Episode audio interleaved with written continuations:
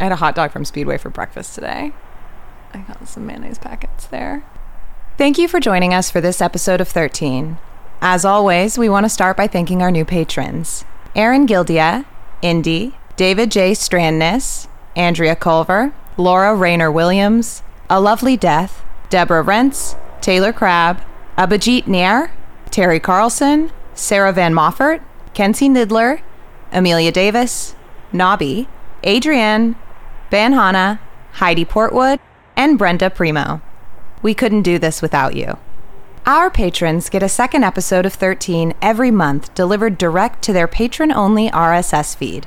Our second stories are usually a little shorter and a little experimental and off brand, but they're a lot of fun, and they're a great way to showcase some of the awesome submissions we get. We're currently at 126 patrons. If we could get to 155, we would be able to afford to fully produce these second stories, just like the ones you're hearing on the feed right now. And when you join, you'll have two years worth of second stories already waiting for you.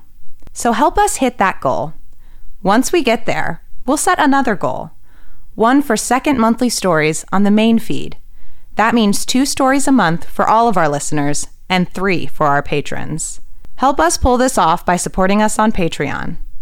Two things before we get started. You heard Kayla Temshiv on January's episode A Voice on the Wind and last month's episode In the Library. You might hear them again soon. Who can say? Kayla has a radio play. You're going to hear them again soon. it's us, we're saying it. Kayla has a radio play, which sounds an awful lot like an audio drama podcast, entitled To Those of You Listening Back Home. You can find it at the link in the show notes. Scroll all the way down until you find the episode. It's on a college radio website, so it's like three or four down. It is so much fun. It's a found footage style audio drama about two friends that go camping. There are lots of queer themes and themes of parenting, also lots of spooks. We also wanted to tell you about a book by Christina Orley called The Archaic Chest. Welcome to the Archaic Chest, where the objects of your dreams quickly turn into nightmares. Christina is the author of The Widow from last year and a patron only story just a couple of months ago. We love Christina's work. You will too. Look for a link in the show notes. Our story this month is Crowded, written by A. Hidalgo, and it was first featured on our Patreon as a vocals only second story. You are going to love what Caleb has done with the Foley and score. A. Hidalgo lives quietly on a haunted farm with her family and a host of critters. In between writing short stories and a book, she enjoys midnight walks and conversations with the things in the woods. Mike is Alvin Bowling II. Alvin hosts his own horror podcast, The Ghost Light Theater, which will be returning for season two this fall. Alvin also regularly appears on SCP Archives. You can find out more about what Alvin is up to in the show notes. Kat is Haberlin Roberts. Now hold your horses. Before we get into our main event, This month's sponsor is Athletic Greens. You all know I started taking Athletic Greens when I was looking for some more energy, mental clarity, and to get out of that COVID funk.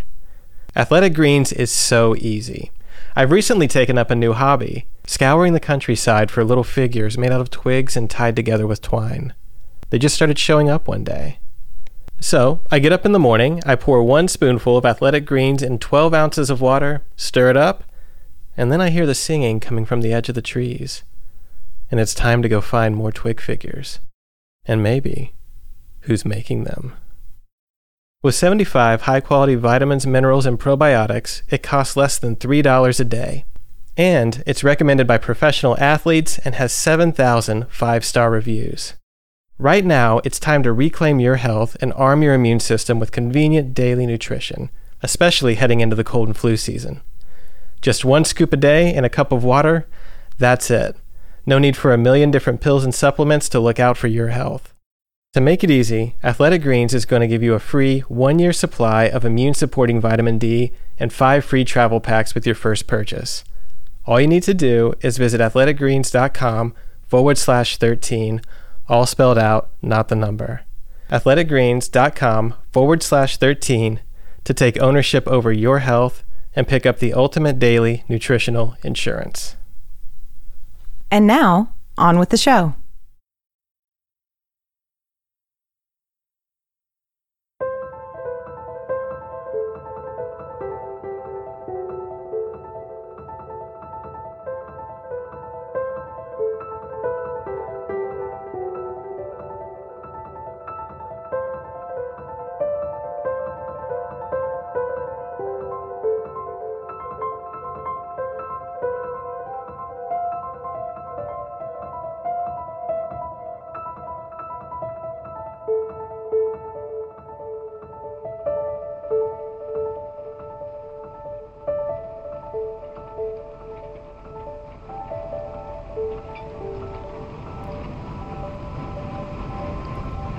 Clouds chase me as my old blue Ford trundles down the two lane road. I shake my head, trying to clear it. GPS says the place is around here somewhere. No matter how many times I come here, I can never seem to find the place unless Kat asks me here, unless I have her permission. Which is stupid. It's not like the place is lost in a sea of suburbs. The landscape is miles of scalped land, former corn, former soybeans, and soon to be former cows. As far as my eyes can see, how many century old farmhouses next to a bridge could there be? The breeze wheezing out the truck's vents smells like dry grass, river mud, and moldy pollen. I sneeze, then check the GPS again. A white two story house, siding mottled gray with age, looms into view. Lace curtained windows reflecting leaden sky. I turn in, glad I don't have to drive any further with my blurring, finicky vision. I crunch over the gravel driveway and kill the engine, throwing an elbow against the truck's door as I pull the handle. After two tries, it gives with a squeal of metal. I step out and heave the thing shut again. Not a speck of rust on her, but the damn door doesn't work. A fat drop of rain spatters the back of my neck as I knock on the screen door. I wait, but the farmhouse is silent. Cold trickles into my shirt, runs down my spine, and pulls there. I pound harder, ring the bell, craning my neck to look in the curtained window. Still no answer. You look like shit, Mike. Kat's voice sounds behind me. Smoke dribbles from her mouth as she speaks, leaves crackling underfoot as she tromps around the corner of an outbuilding in muddy rubber boots. She takes another drag. What's going on? I was hoping you could figure that out.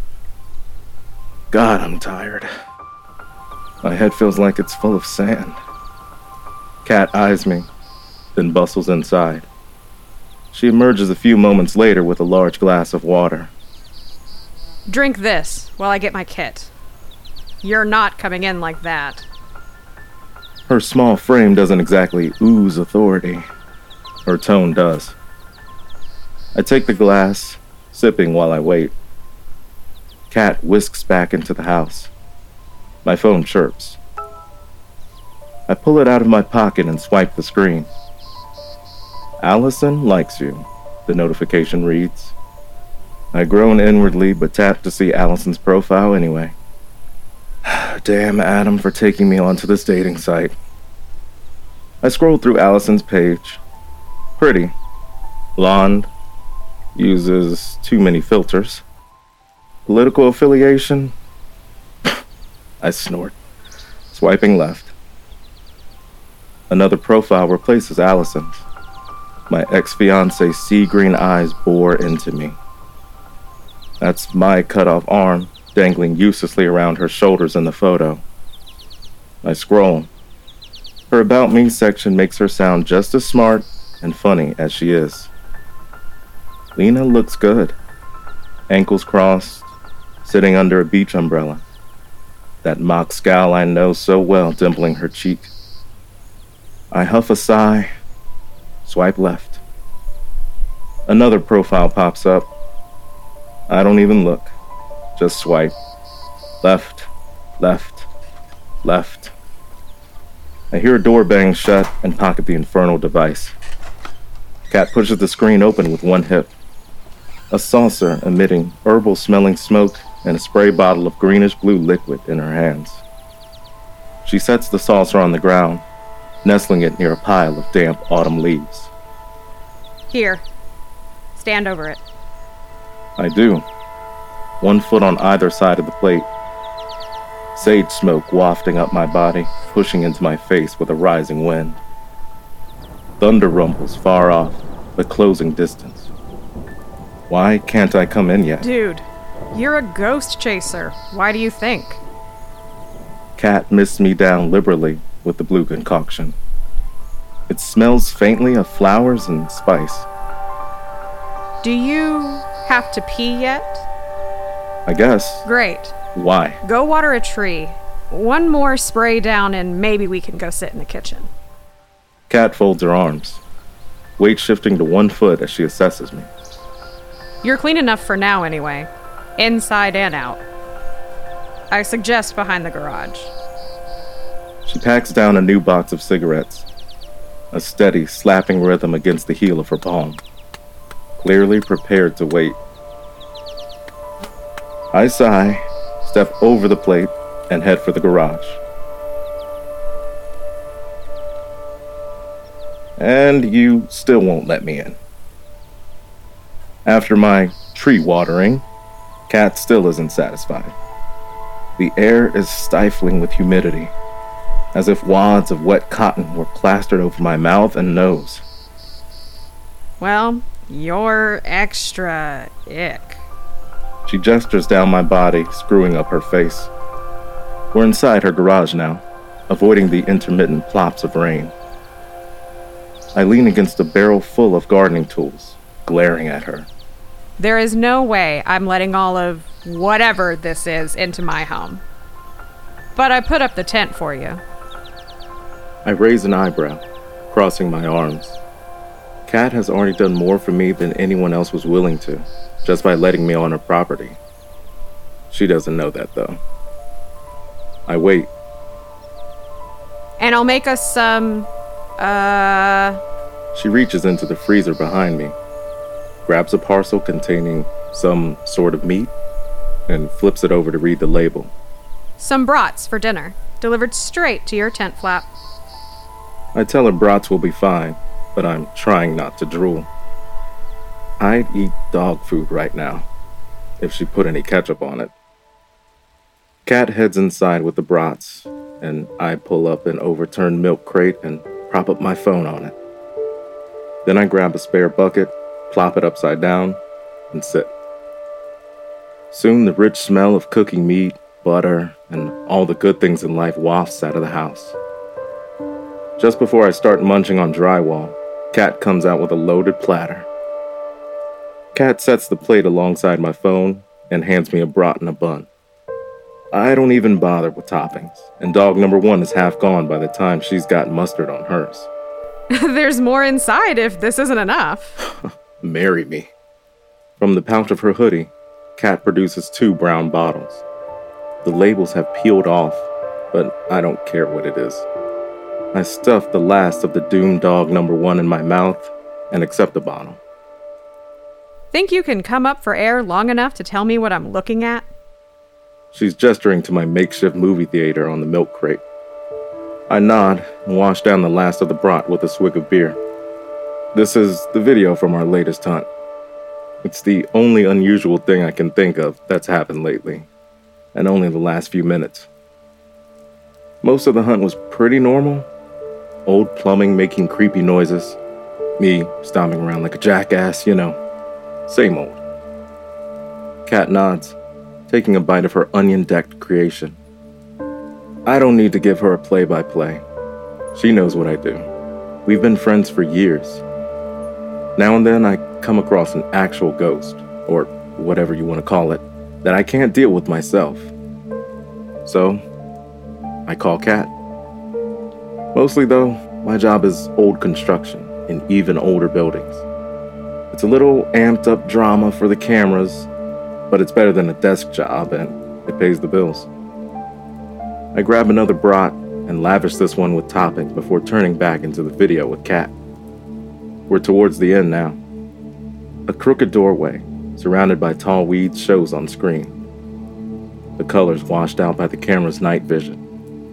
The door's mouth is a gaping blackness. The last few crickets of the summer scratch out their song. Footsteps grind on gravel and broken glass. Then the first of our crew appears in the entry. Sarah, her long braid swinging, shivers as she hauls an armload of equipment through. Brad grimaces, but rolls through like the tanker he resembles. Allie hesitates on the threshold a moment, but shakes her short, spiked hair like a dog and exits off screen. I come into view. The planes of my face look flattened by the artificial light. My eyes, two dark pits with their usual post hunt adrenaline gleam. I stride toward the camera, joking with Adam on the other side. A half hearted chuckle is my reward. It's been a long night. My foot hits the cement slab below the door, and I stop. Confused, I retract the foot, lean forward. What the hell? I mumble from the video. What's up? Someone calls from off screen. I can't get through. I lean harder, but I can't pass a single part of me over the threshold. It's like there's something holding me back. Did any of you run into this? A chorus of no's, not reallys, and negatives answer. Hang on. Gonna try something. I unsling my duffel, grab its handles, and pitch it through. It thuds into the dry grass at the camera's feet. What the hell? My form disappears, followed by the sound of quick steps. I'm backing up, and am picking up speed to barrel through the door. I pause the video as my nose and one foot are the only parts of me protruding from the darkness of the doorway. What's so special about this ghost hunt? I thought you didn't usually film your exits. We were the last group allowed on this property before it was knocked down. Figured we'd record the last living souls leaving. This is that old asylum, not far east of here? Yeah. Northville Psychiatric. Smack in the middle of Detroit, actually. Kat makes a carry on gesture with her dog. I hit play again and grab another brat. My profile sweeps into the light and I whip around the corner. I hit the doorway and slow suddenly. I hook both hands around the doorframe and pull myself a few more inches forward, muscles in my forearms cording and strain. It's like there's a bunch of hands pulling me back. My progress stops again, one foot outside the derelict hospital, the rest of me unable to move. Sarah rushes over, Adam, the camera guy, close behind her. They each grab one of my wrists and pull. I slide forward another inch or two, unable to go any further. I don't think this is a prank. Adam calls to the crew off screen. Allie and another guy, Jace, grab my arms, my shoulders, and heave. I barely budge. You want. Just let me go. I plant my feet behind me and shove. My friends pull. And finally, we all tumble onto the crackling brush in a heap of limbs. I stop the video, taking a swig of my beer. There's nothing much after that. Some ribbing about how I should be in a strongman show, if that was a prank. Anything unusual after you left? Uh, headaches, lots of them. Feeling like I'm not alone, but that's normal, doing what I do. Sometimes, I'd swear I can hear people talking, a bunch of them, but no one's around. Sometimes I'll answer without thinking. yeah. Kat is silent, sipping thoughtfully. Do whatever the fuck you want? Is it bad? Sounds kinda like you wrote a blank check to me. I think about the possibilities of writing a blank check to a bunch of spirits facing eviction. Thunder clatters. The icy rain starts in earnest. Well, shit.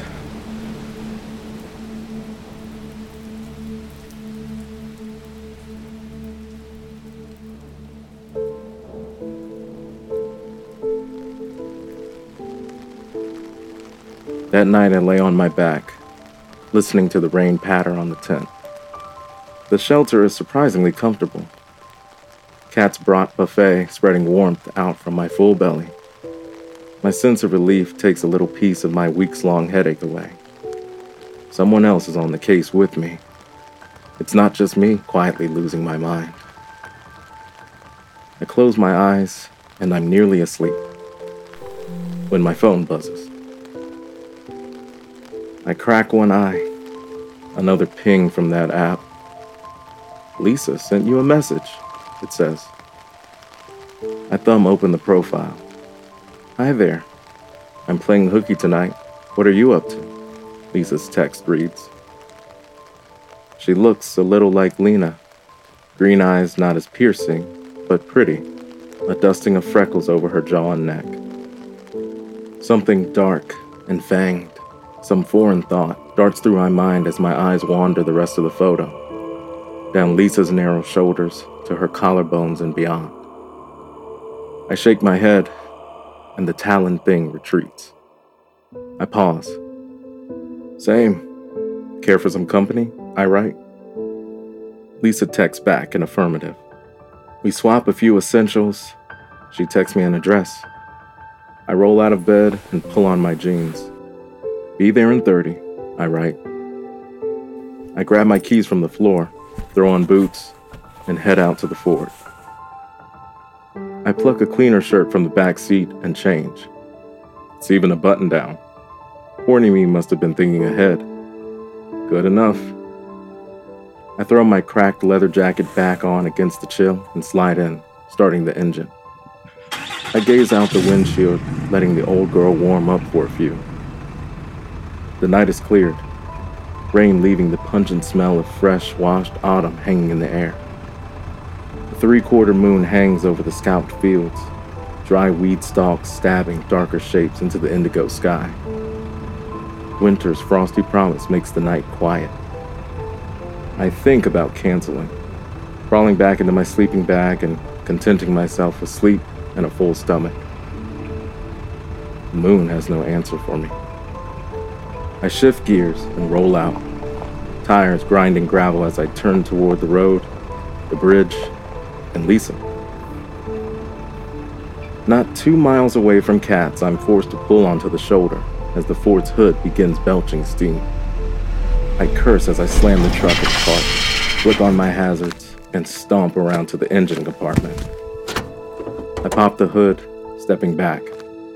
This beast has kissed me with fire before, and I like my eyebrows where they are. I see no open flames now, though. Small miracles. Waving away more smoke, I thumb on my phone's flashlight, attempting to assess the damage. I think I might see what's going on when the light blinks out. I look questioningly at my phone. Dead battery. What? The thing was charged when I left. I think so, anyway. I fumble around in my emergency kit. My fingers find the flashlight wedged at the bottom of the bag. Of course. I click it on. Nothing. I toss the flashlight back into the bag, leaning against the fender.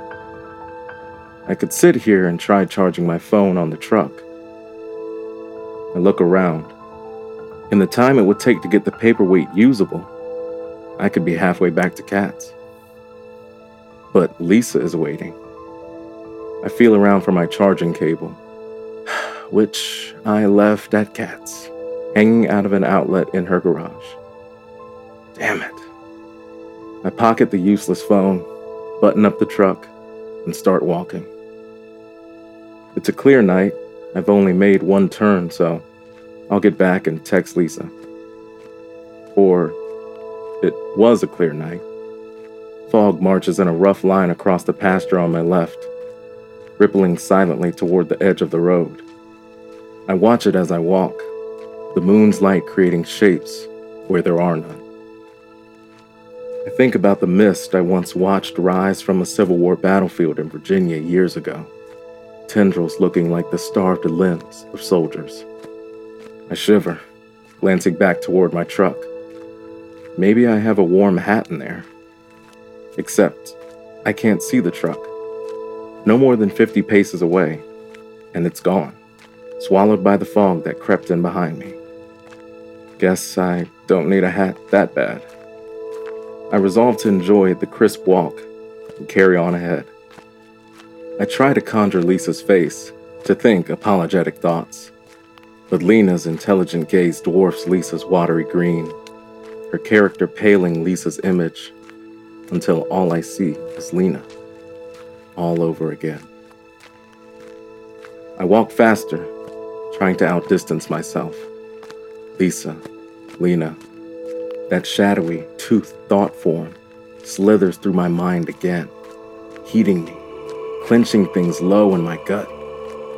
I jam a hand into my jeans pocket and pinch myself hard through the fabric, my strides lengthening. The thing retreats, barely. I look up, realizing the fog has overtaken me. No big deal. I should be at the corner. No, what I can see of a long straightaway stretches out before me. The place feels strange, though I've driven and walked this road a dozen times or more over the years. I'm stranded on an island of gray clouds, the moon like an enormous, bloated corpse light, hovering on a close horizon. I slow, using the painted lines on the shoulder as a guide. Turning back is no good. I tell myself to suck it up and keep moving. My steps echo weirdly, sounding like a second set of dull crunches behind me. I shrug, hunching further into my coat, and continue on. I think about those soldiers again, my imagination treating me to an image of dozens of dead, filmy eyes.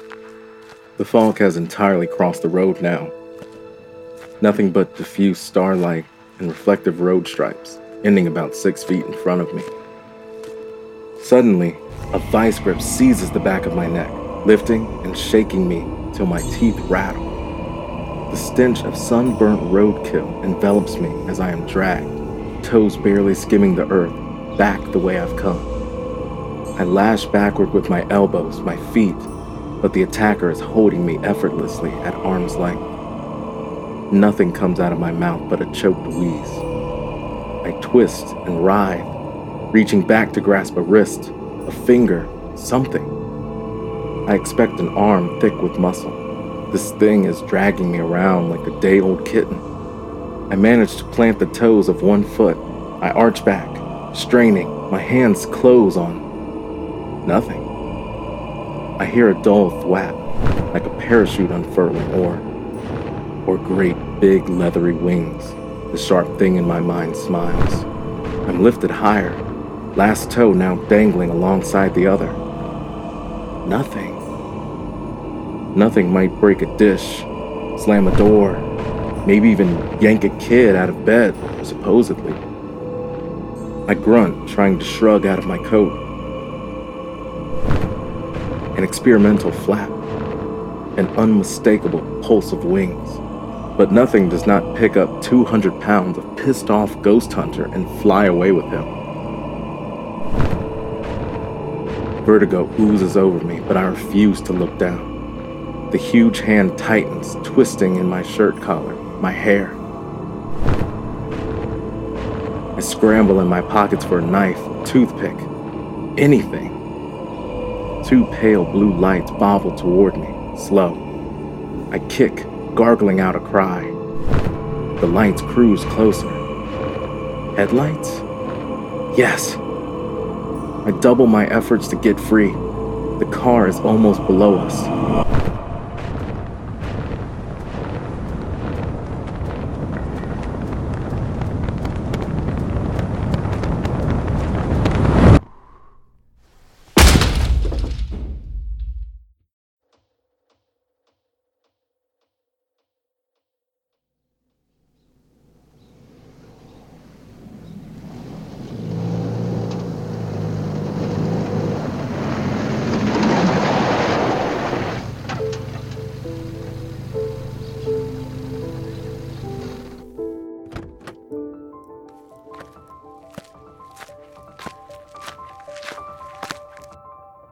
Hear a voice right next to me as I come to. You okay, son? I bolt upright, rolling onto my knees before my surroundings even register. I brush mud and gravel off my cheek and look up. My head bumps gently against something metal as I take in the dark jeans, black shirt, and starched white collar of an old man. A silver cross glinting dully, hanging from a fine chain around his neck. A priest. He smiles at me. Are you all right? I steady a hand on what's behind me and stand. Uh, yeah. I glance around and see what I'm leaning on. It's my truck. Hazard still on, beaming through the dispersing mist. I must have dozed off, I mutter. The priest offers me a ride. I accept. What else am I going to do? As we approach his car, the passenger comes into focus. A sweet looking woman with red ringlets curling messily under her chin. I'm lost in thought on the ride back to Kat's. I say goodbye to the couple and crawl back into the tent. Once I'm inside, I lay down and listen to the quiet. The fog has retreated away from the property line, a peaceful, thin line staying far across the street. Leaves rustle and tree limbs creak in the light breeze. One lone coyote yips. I flop onto my side. My head aches, as usual. The back of my neck, too. I pop a few aspirin, scrounge from the nearly empty bottle, and close my eyes just for a minute. I should text Lisa, but exhaustion takes me.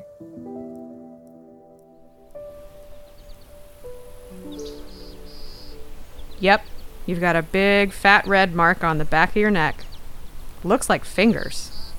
Kat piles bacon, somehow still sizzling, onto my plate after inspecting me.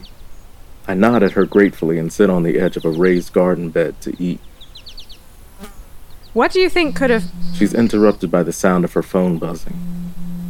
Oh, that's Avery. You should get that. I'm mumbling through a full mouth of food, of course. Kat raises her eyebrows as she answers the phone. She wanders a short distance away, chatting quietly for a moment before hanging up. How did you know that was Avery? My phone was in my pocket. You told me about your husband yesterday. Figured it had to be him this early. No, I didn't. Didn't what? I didn't tell you I even had a husband yesterday, let alone his name. Sure you did. How else would I know? No, I didn't. Maybe I'm psychic now. Kat is not amused. She's not angry either. She almost looks frightened. She stares at me for a long moment, saying nothing. Can you go back to the building? The asylum? No. We were there hours before demolition. Knockdown started the morning after we left. Hmm. Care for a nap? I've learned over time that when Kat asks a question, it's rhetorical. I'll trust her, and it's usually better to go on faith than to know what she has planned for you. So 20 minutes later, Kat hands me a cup of steaming brown liquid and tells me to drink up. I eye it apprehensively. What's it gonna do? Oh, I figure I'd start you off with a nice cleansing, say four or five hours of working your brains out, followed by another hour or six of devilish hallucinations. Then we can really get down to business. Oh my god, it's sleepy time tea, you big baby, with chamomile and honey. Jeez. I don't believe her, but I take a sip anyway. What else am I gonna do? If I can't trust Kat to help me, there's no one else. The tea tastes minty, herbal. Why are we doing this so late? You said you did your usual night tour and you left around 2? Yeah, Okay, well, we can't go back to the scene of the whatever, and I wouldn't recommend it anyway. So, we're going to do this as close to the time you were there physically. is this a good idea? Nope, but unless you've got a better one, drink up. I take a deep breath, rub my aching temples, and drink. I consider telling Kat about the thing, the fanged thoughts that cropped up last night. I sip some more. Now what? Where's your tea? Oh, I'm not going in with you. Someone has to be awake in case something unremarkable happens. Some nap. Anything unremarkable you want to tell me before launch?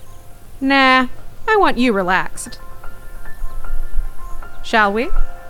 I follow Kat back to my tent, walking through her piles of freshly raked leaves in protest, taking my frustration out on her. That's it? Nothing? Sit back and enjoy the ride? You already know what's at stake. If shit goes pear shaped in there, you don't just wake up with a weird feeling and sweaty bedclothes. Besides, you're asking the wrong questions. What am I looking for again? That's a better question. Any clues as to what went down when you tried to leave? Who or what may be hanging around you? Just be your usual observant self. Well, we're screwed. I yawn as I climb into the tent. Kat gives me a half hearted smile as she closes the flaps.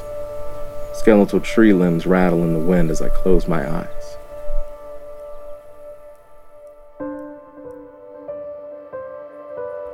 I slam the door of my old truck and approach Northville Psych. The rest of the crew must be late with our gear. I am oddly unburdened by tripods, duffels, and whatnot.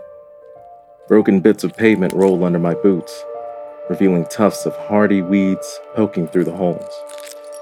It's been one of those typical late summer days, hot in the middle and cool on the edges. Detroit smells like warm asphalt, someone's fried chicken, dust, and incoming rain.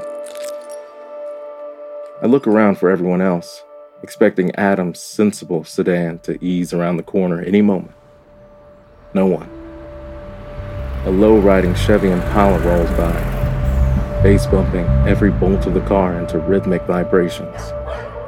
Dogs bark, a couple shouts. Still, none of the crew are here. I fish out my phone, leave a text with Adam that I'm going in. I pocket the phone and continue inside. As I pace through the tilting door of the hospital, I feel a tug, an invisible band of constriction wrapping around my chest. I can feel it pushing the air from my distant body. I remember that I'm dreaming. My body gasps, but I breathe slowly, entering the reception area. A 10 by 10 square, windows boarded up or broken, hurried graffiti on the warped walls, and a pass through that a nurse or security officer might sit behind, missing its protective pane of glass. I walk through the defunct security door into the halls beyond. Gurneys are left where their last patients needed them, some with hangers for IVs still attached. The light on my phone goes out, and I smash my knee into a wheelchair. Cursing, I bend to rub at my leg, nudging the chair out of my way with the other hand. Dream or not, that fucking hurt. There's no light, and again, my phone is dead. There's a clatter on some other floor. The rest of the crew? I slide my hand along a wall, slimy with mold to guide me, inching forward. Glass, bits of tile from the ceiling, and more modern debris rattle under my feet. Someone had camped here for a while. I stop as I remember the extra flashlight I always keep on me. As I rummage for it, that rotten meat stench, familiar somehow, reaches my nose. I gag, shaking my head, still searching my pockets. Gotcha. I flick on the flashlight, its narrow beam revealing a line of office chairs I was about to run into. I crunch through the last of the mystery squatter's garbage and turn through a door to the stairwell, spattered with a lopsided heart. N loves M it says. I take the stairs two at a time, wrinkling my nose. That rot smell is getting stronger. I push through the third floor stair exit, hoping I can dodge the odor. Nope. I carry on, vague thoughts of this floor being the one I investigated before urging me forward. I turn left and enter a patient's room. The bed is still there, pushed into a corner, linens turned down, as if awaiting a sleeper. A film of dust coats the bed and the room. Pieces of plaster have fallen onto the blanket. The window is intact up here, letting in weak, dirty light from the street lamps outside. Someone's left a, a trading card, something, on the bed. I enter the room further to inspect it. A wall of pustulant reek slams me so hard, I can taste it. So powerful, I can almost feel it. A maggoty, worming presence on my skin, in my brain. A hand fists in my hair, claws digging into my scalp, shoves me face first onto the bed. Somewhere inside or away, my body bucks. I am face up on the crisp sheets. The overhead light is on. I hear traffic humming in the street below. Watery sunlight filters in through double panes of glass. Quiet hubbub of voices beyond the door. A phone rings. Someone's sneakers squeak down the hall toward my room. My room? I sit up, or try to. I thump back into the pillow, wheezing. The sneakers turn into my door, and a face hovers over me. Oh, good. You're awake. The priest is here. I'll get him. She bobs a nod at me, wild red hair springing in time. No laces on her shoes, I notice. Must be a patient, like me. Like. I try sitting up again, pushing my hands into the hard mattress, straining. I gasp. Something smells off, half rotten. I push, grunting but can't rise. Something, some squirming sensation holds me to the bed. My body, where is it? The priest is next to me. Easy, son. A gnarled hand pats my shoulder. Easy. I hear myself asking, Who are you? But I know. Dark jeans, shirt, and white collar, silver cross, weathered face. The priest smiles at me. You asked for someone to come and give you last rites, son. Might not be your chosen denomination, but I'm what we've got. Last rites? I hear myself asking. The red-headed woman is back. She's smiling at me encouragingly from the doorway. Don't you worry, the priest is saying, still smiling down at me warmly. I can speechify all day. Won't make the good Lord take you a second sooner than he intends. The priest pats my shoulder again, pressing me firmly into the mattress. I push back against him. What? No, I. I... The old man starts talking, a half remembered litany from catechism. I flail with a free hand, landing a glancing blow to the priest's arm. He keeps speaking. An orderly rushes in, meaty hands pinning me to the bed. Stop, damn it! I scream. I can't breathe. The air in my lungs has turned to putrefied mud. The priest carries on his words melding into a low drone. My body is somewhere, spasming. There are worms in my ears, my nose. My heart thunders in irregular pulses, sharp pains in my chest, aching for air. If I breathe in the mud, it will stop hurting. My ragged heart slows. My body, Mike's body, slumps. The cherub faced woman with the ringlets is there. She smiles over the priest's bowed head. Is she. is she glowing? Don't worry, dear. It's not your time yet, she says. I can only gape at her, gasping spasmodically. Flat on my back, black spots crowding my vision. Something bright whips over the woman's head, slamming into my chest. A new set of hands, white hot, bunch fistfuls of my shirt, lifting me from the bed. Colored dots join the black in my eyes as the dazzling thing hurls me in one smooth, silent motion through the double paned window.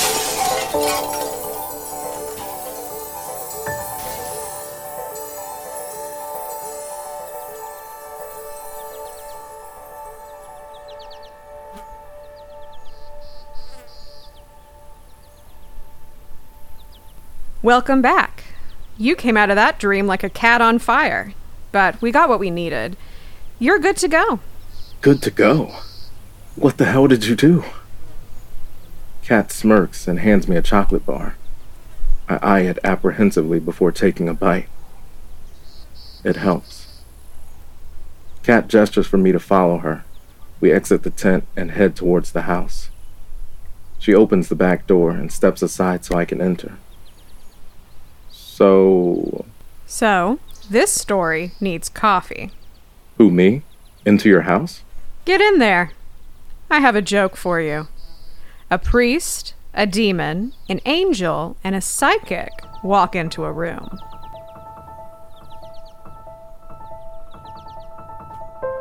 Sunlight sparkles red and gold through autumn trees.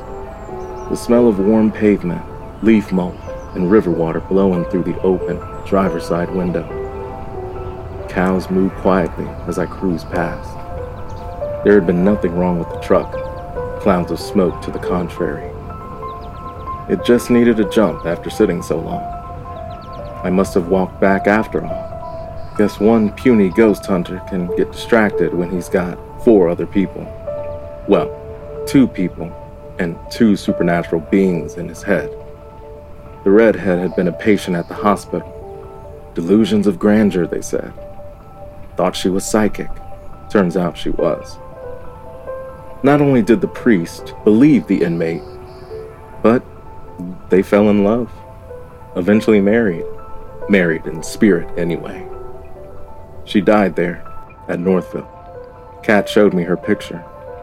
Don't know how, when, or from where Kat got the info. Every time I'd ask, Kat would just sip her coffee and smirk. So, anyway, the psychic dies, and the priest isn't far behind her. Fast forward, and they both decide to hitch a ride out of the building with the first moron to give them a free pass. Honeymoon, here we come. A nasty piece of work in the form of a very smelly demon decides to be a third wheel to the happy couple. The priest puts in a call to the big guy for some defense. He sends one of his holy warriors, and we've got a proper game of tug of war with me as the rope. My phone buzzes. Lisa. I ignore her text. Call her instead. Hi, Lisa. Yeah, I'm a dick. Look, you seem really cool, but you can do way better. I'm just not up for this right now. Yeah. Take care of yourself, Lisa. I hang up, ease to a stop on the shoulder. I delete the dating app and throw the phone onto the passenger seat. Putting the truck in gear again, I blow out a long breath. I think about Lena. Something jagged follows that thought, but it's probably mine.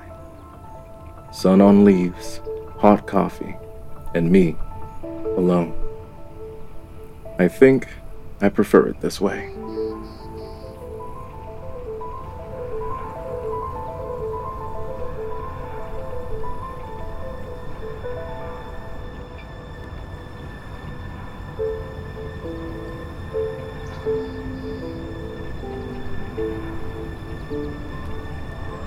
Thanks for joining us for this episode of 13. If you like what you heard, stop what you're doing and leave a five star rating and review wherever you listen to podcasts. This month's episode was Crowded by A. Hidalgo. Mike is Alvin Bowling II. Kat is Hayrylin Roberts. Music, editing, and sound design by Caleb Ritchie, with assistance from Bridget Howard, Ian Epperson, and Brooke Jeanette. Our producer level patrons are Rick Linville, Tattooed Fox, Rhiannon, Sean Geary, Anthony Diaz, Paul Doyle, Delta Tango, Jackie K, Jack Chaddock, Temple Ruff, Emily Carroll, and Taylor Crabb. Thank you so much for your support. Our Patreon partners get access to an exclusive Discord channel to chat with the creators and a second monthly reading, merch, bloopers, behind the scenes content, and weekly updates on the show. We're on social media Facebook, Twitter, Instagram, and TikTok at some version of 13pod or Pod13. Just look for the logo. We'll have links in the show notes. If you'd like to submit a story to be performed on the show, or contact us about anything else, get in touch at info at 13podcast.com. You can find that in the show notes. Bridget Howard is making brats. Thank you for listening. See you next month.